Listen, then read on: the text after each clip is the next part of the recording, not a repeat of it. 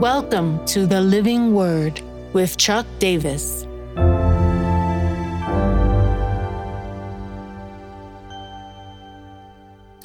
Wisdom in the Bible.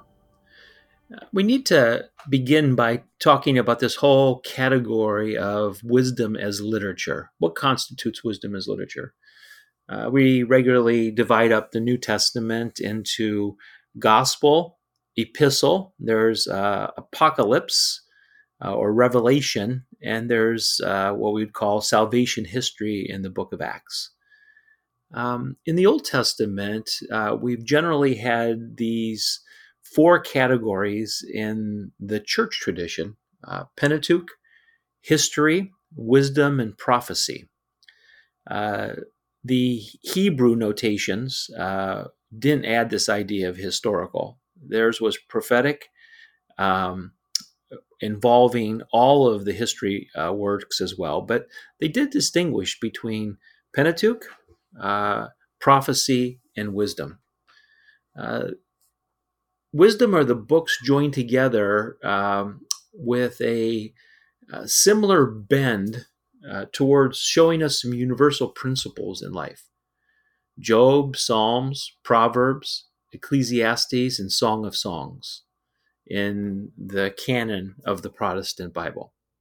Now, not all Psalms individually are considered uh, wisdom literature. Remember, this was their canticle, their songbook. Um, and oftentimes, Proverbs are declared or quoted by uh, prophets. Uh, but there's a distinction in the literature. The characteristics of biblical poetry is that there's this kind of terseness, this quickness, uh, few words as possible. Remember, the ancient sages taught through aphor- aphorisms, and it allowed people to put things to memory. Uh, a second characteristic of biblical poetry is imagery, metaphors and similes. They, they evoke our imagination, very similar to Jesus' use of par- um, parables uh, as one author says, a parable is a house that Jesus builds and he invites us to come in and find our place in it. And then there's parallelism. When we think of English poetry, it's usually marked by a sustained meter or, or rhyme, uh, half lines and versets. Uh, versets that make up bicolons are more the expression that we find in uh, Hebrew poetry. An example would be the soothing tongue is a, tr- a tree of life, but perversity in it fractures the spirit. There's line A and there's line B.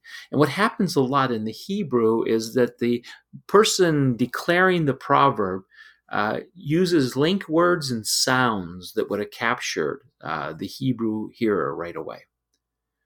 Uh, there's many facets of wisdom uh, we hear words like understanding, instruction, training. It has this idea of savoir faire. Uh, I'm going to call it street smarts. Um, chapter 8 is devoted to the theme of the preeminence of wisdom. But there's a practicality to it as well. Uh, there's an attainment. This is stuff for everyday life.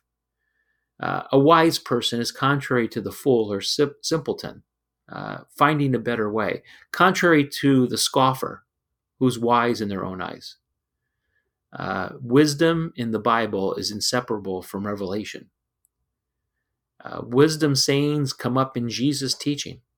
Uh, in Matthew 12 42, he says, The queen of the south will rise up at the judgment with this generation and condemn it, for she came from the ends of the earth to hear wisdom of Solomon. And behold, something greater than Solomon is here, Jesus referring to himself. The so what uh, of this knowledge is that this is a nice complement to a well rounded Bible study. All scripture is God breathed. History, though, is extremely important for us to know the arc of the biblical story, uh, the backstory. Uh, I like to spend extra time in the Gospels because the whole Bible points to Jesus. Uh, every aspect of it is, is pointing to the Christ. But I intersperse wisdom throughout my biblical study, and then every once in a while I'll go to an epistle to theologize backwards. Most of my time in the Gospels, remembering the arc of historical aspects of the biblical text, interceding or interplacing uh, um, uh, interspersing is probably the better word, uh, wisdom throughout, always with the backdrop of the epistles helping me to theologize well. Uh, the now what for me is a reminder to take the Proverbs in digestible portions. For sake of time, we may have to go over 10, 12 verses, but um, as you dive into the Proverbs, pick one or two that really resonate and allow that to be the one that operates in you. So, Lord, uh, help us to be good stewards of this word. Show us how to study it well. Uh, keep us from the error, which is easy in Proverbs, to make the uh, Proverbs say something they're not really saying. And by your Spirit, help us to put them in practice. In Jesus' name, amen.